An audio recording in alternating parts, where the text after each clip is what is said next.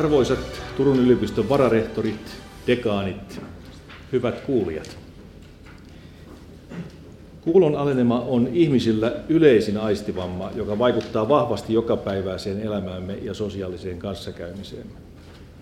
Eri arvioiden mukaan kuulovikoja on noin 15% väestöstä ja kuulokojeista hyötyisi noin 6%.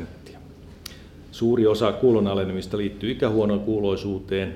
Ihmisen eliniän jatkuvasti pidentyessä ja vanhusväestön lisääntyessä ikähuonokuuloisuuskin lisääntyy voimakkaasti ja luo paineita kuulonhuollon ja kuulolaitesovitusten resurssien riittämiseen. Kuurous määritellään lääketieteellisesti kuuloelinten aistivammaksi, joka estää puheen ymmärtämisen kuulon kautta. Syntymäkuuroja ja vaikeasti kuulovammaisia lapsia syntyy vuosittain noin 50-60 eli noin 1% väestöstä, joista suurin osa saa sisäkorvaimplantin noin vuoden ikäisenä. Valtaosa syntymäkuuroudesta on geneettistä, mutta osa siitä voi syntyä myös hapenpuutteen, äidin sairauden tai infektion pohjalta. Osalla kuulovamma voi johtaa kuuroutumiseen myös myöhemmällä iällä joko geneettisistä syistä vamman, infektion tai sairauden aiheuttamana. Se voi esimerkiksi syntyä sairastetun aivokalvon tulehduksen tai kaulonpohjan kasvaimen aiheuttamana. Nämä edellä mainitut kuuloviat ovat sisäkorvaperäisiä, mutta osa kuulon alenemista voi myös olla johtumistyyppisiä välikorvaperäisiä, joiden taustalla ovat useimmiten ainakin välillisesti meille niin tavalliset korvatulehdukset ja korvatorven vajaatoimintaan liittyvät häiriöt. Tyypillisiä johtumistyyppisiä kuulovikoja ovat kroonisen korvatulehduksen aikaansaamat kuulokulkuketjun katkokset, tärykalvoreijät, välikorvan ilmatilan häviäminen sekä helmiäisistä johtuvat tautitilat, joissa iho kasvaa välikorvan puolelle ja uusiutuessaan syö ympäröiviä rakenteita, aiheuttaa laaja-alaista tuhoa välikorvassa ja toisinaan myös koko kallon pohjassa. Osa johtumistyyppisistä vioista voi myös olla geneettisiä, joko synnynnäisiä korvan rakenteen kehityksellisiä häiriöitä tai myöhemmin kehittyviä toimintahäiriöitä. Oma tutkimustyöni ja myös kliininen osaamiseni on enemmän tai vähemmän keskittynyt näiden erilaisten kuulovikojen hoidon kehittämiseen ja uusien hoitomenetelmien löytämiseen ja testaamiseen. Väitöskirjani aiheena oli äkillisen välikorvatulehduksen bakteriologia, immunologia ja kliininen kuva, tauti, joka on niin monentyyppisen sekä äkillisen että vähitellen syntyvän kuulon aleneman taustalla. Jo erikoistumiskoulutukseni varhaisvaiheessa kiinnostuin kuulon aleneman korvakirurgiasta ja operatiivisesta kuuloparannuksesta johtumistyyppisissä kuulovioissa, otoskleroosikirurgiassa sekä tympadoplastioista, joissa välikorvan patologisia prosesseja ja kuuloluuketjun katkoksia korjataan joko proteettisesti tai omia kuuloluurakenteita hyödyntäen. Olen ollut onnekas, kun olen saanut seurata ja osallistua sisäkorvaimplantaation kehitykseen, tämän ihmelaitteen läpilyöntiin sekä syvän kuulon aleneman että kuurouden hoidossa. Nykyisin Suomessa on kaiken kaikkiaan noin 1500 implanttikuntoutujaa ja sisäkorvaistutteita asennetaan Suomessa noin 200 vuosittain. Maailmassa on yhteensä noin 600 000 istutekäyttäjää ja täytyy sanoa, että ilolla olen voinut seurata syntymäkuuron lapsen kehitystä kuulevaksi normaalikoulussa sisäkorvaimplantaation myötä uuden aistinsa avulla ilman apua pärjääväksi. Tämän suunnattoman ihmeen kokemiseen ei voi koskaan kyllästyä.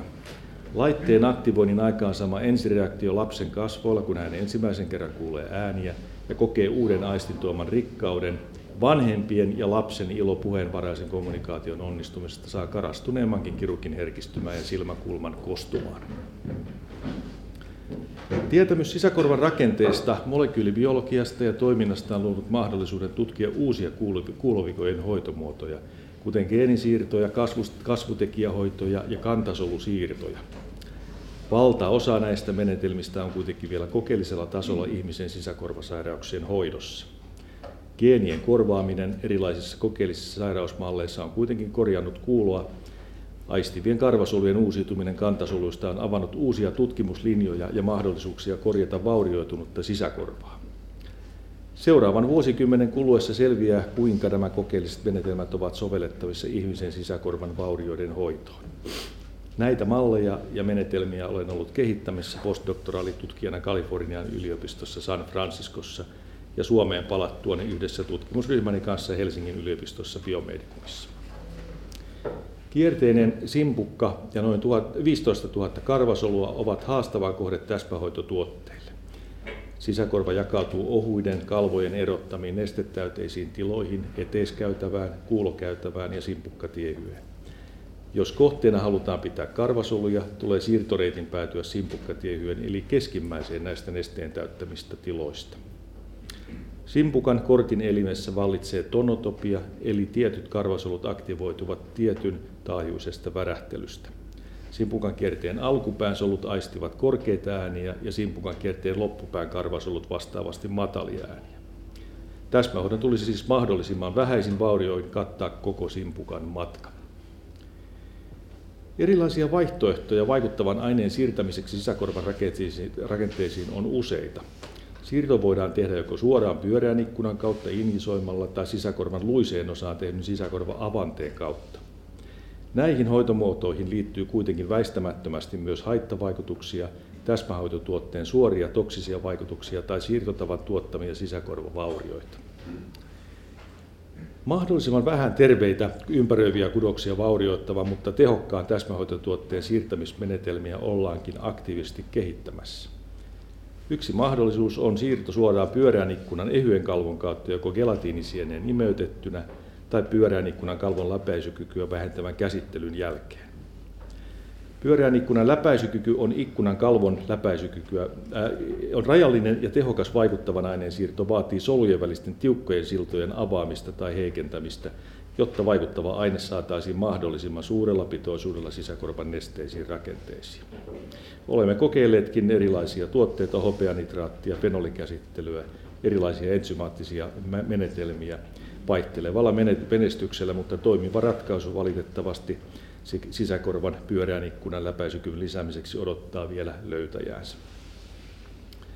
Todennäköisesti ensimmäiset kokeilut vaikuttavan aineen inisoimiseksi ihmisen sisäkorvan rakenteisiin tehdään sisäkorva-istutehoidon yhteydessä. Joko suoraan elektrodin vientiin tehdyn avanteen kautta tai itse elektrodin liitetyn kanavan kautta. Viimeksi mainitun ongelmana on kuitenkin se, että lääkkeenantokanava saattaa lisätä sisäkorvan ja mahdollisesti myös selkäydinestetilan tulehdusriskiä ja aiheuttaa jopa aivokalvon tulehduksen vaaran. Kuulon äkillisen heikkenemisen ja meluvauriomekanismeista ja salutoson muutoksista on olemassa runsaasti tutkimustietoa. Melun sisäkorvalle haitallisten ototoksisten antibioottien aiheuttaman karvasolutuhon korjaamiseksi onkin kokeiltu runsaasti erilaisia lääkeaineita. Ensimmäisiä kokeiluja on tehty kortikosteroidilla ruoansulutuskanavaan systeemisesti lihakseen tai laskimoon annettuna. Tulokset ovat olleet varsinkin ihmistutkimuksessa ristiriitaisia. Kortikosteroidin paikallinen anto ruiskeennan välikorvaan tai pyöreän ikkunan kalvaa vasten asetetun biopumpun välityksellä lisää selvästi kortikosteroidin pitoisuutta perilymfassa sisäkorvassa, mutta kuulon heikkenemän hoitoyritysten tulokset ovat kuitenkin jääneet varsin vähäisiksi. Kasvutekijöiden suorassa annossa välikorvaan tilanne on samantapainen. Jonkin verran parempia tuloksia on saatu, kun kasvutekijöitä on annettu suoraan sisäkorvaan pyöreän ikkunan kalvon läpi tai sisäkorva-avanteen kautta. Nämä menetelmät aiheuttavat kuitenkin aina vaurioita sisäkorvan rakenteissa. Suuremman kasvutekijäpitoisuuden ja pidempiaikaisen vaikutuksen aikaansaamiseksi sisäkorvaan on kasvutekijägeeni kuitenkin siirrettävä vektorin, viruksen, plasmidin tai nanopartikkelin välityksellä. Hiirikokeissa onkin saatu positiivisia tuloksia siirtämällä sisäkorvaan adenovirusvektori liitetty geeni, joka säätelee karvasolujen erilaistumista kehityksen aikana. Näiden siirtojen avulla aminoglykosidinantibiootin aiheuttama kuulon alenema on korjautunut ja uusia toiminnallisia karvasoluja syntynyt. Adenovirus onkin erittäin tehokas geeninsiirtäjä, mutta ongelmana on sen kohdeelimessä aiheuttama tulehdusreaktio, joka voi olla huomattavasti haitallisempi kuin siirtogeenin haluttu vaikutus. Tulevaisuudessa täsmähoidolla voidaan mahdollisesti joko yksinään tai sisäkorvaistutteen tukena palauttaa sisäkorvan normaalia vastaava kuulemisen mahdollistava toiminta. Näiden hoitojen onnistumiseksi on kuitenkin vielä ratkaistava monta ongelmaa.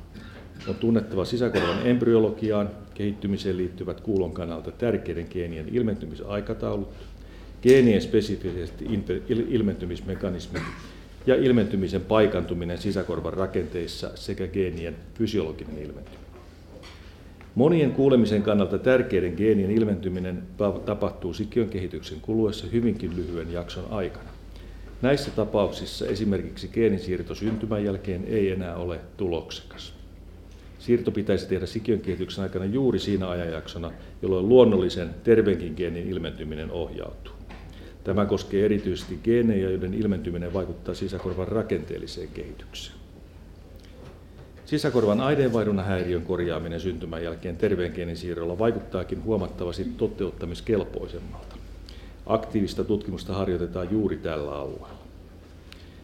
Mekin olemme Suomessa kehittäneet eläinmallia tyypin 3 Usherin oireyhtymästä johtuvan etenevän kuulon heikentymän korjaamisessa. Kyseinen oireyhtymä, joka ilmenee kuulo- ja näkövammana, kuuluu suomalaiseen tautiperintöön ja se aiheuttaa Suomessa paikannetun klariinigeenin mutaatiosta. Kuulovaurio pyritään korjaamaan terveellä klariinigeenillä, joka liittyy AAV-virusvektoriin. Vaikka alustavat tulokset ovat olleet varsin lupaavia, ovat ne vielä ristiriitaisia ja vaativat lisätutkimuksia. Ongelmana on hiiren sisäkorvan pieni koko, ruiskutushoito mikromanipulaattorin ja injektorin avustamana pyöreän ikkunan kalvon lävitse tai luiseen sisäkorvaan tehdyn avanteen kautta aiheuttaa vääjäämättömästi vammoja hiiren sisäkorvan kalvorakenteeseen tai itse kortinelimeen. Lisäksi vektori aikaansaa tulehdusreaktion sisäkorvassa, joskin nykyisin pääasiallisesti sisäkorvan geenisiirrossa käytettävän AAV-vektorin tulehdusreaktio on varsin vähäinen. Sisäkorvan karvasolut eivät synnyttyään jakaudu. Voimakkaan äänen aiheuttaman vamman jälkeen linnun sisäkorvan tukisolut pystyvät kuitenkin tuottamaan uusia toiminnallisia karvasoluja. Myös nisäkkäiden sisäkorvassa on havaittavissa sama ilmiö, tosin huomattavasti vähäisemmänä. Ja ilmiön toiminnallinen merkitys sisäkorvalle on olematon. Kortin elimestä ja tasapainoelimestä on kuitenkin löydetty kantasoluja, jotka voidaan saada erilaistumaan karvasolujen tapaisiksi soluiksi.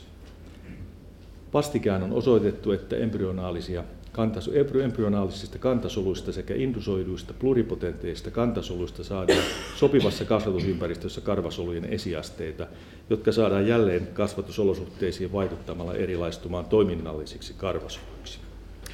Erilaisia kantasoluja onkin yritetty siirtää sisäkorvaan. Solusiirteet eivät kuitenkaan ole muuttuneet toiminnallisiksi karvasoluiksi. Näissä aiemmissa tutkimuksissa on käytetty neuraalisia kantasoluja, jotka eivät nykykäsityksen mukaan olekaan paras mahdollinen solutyyppi.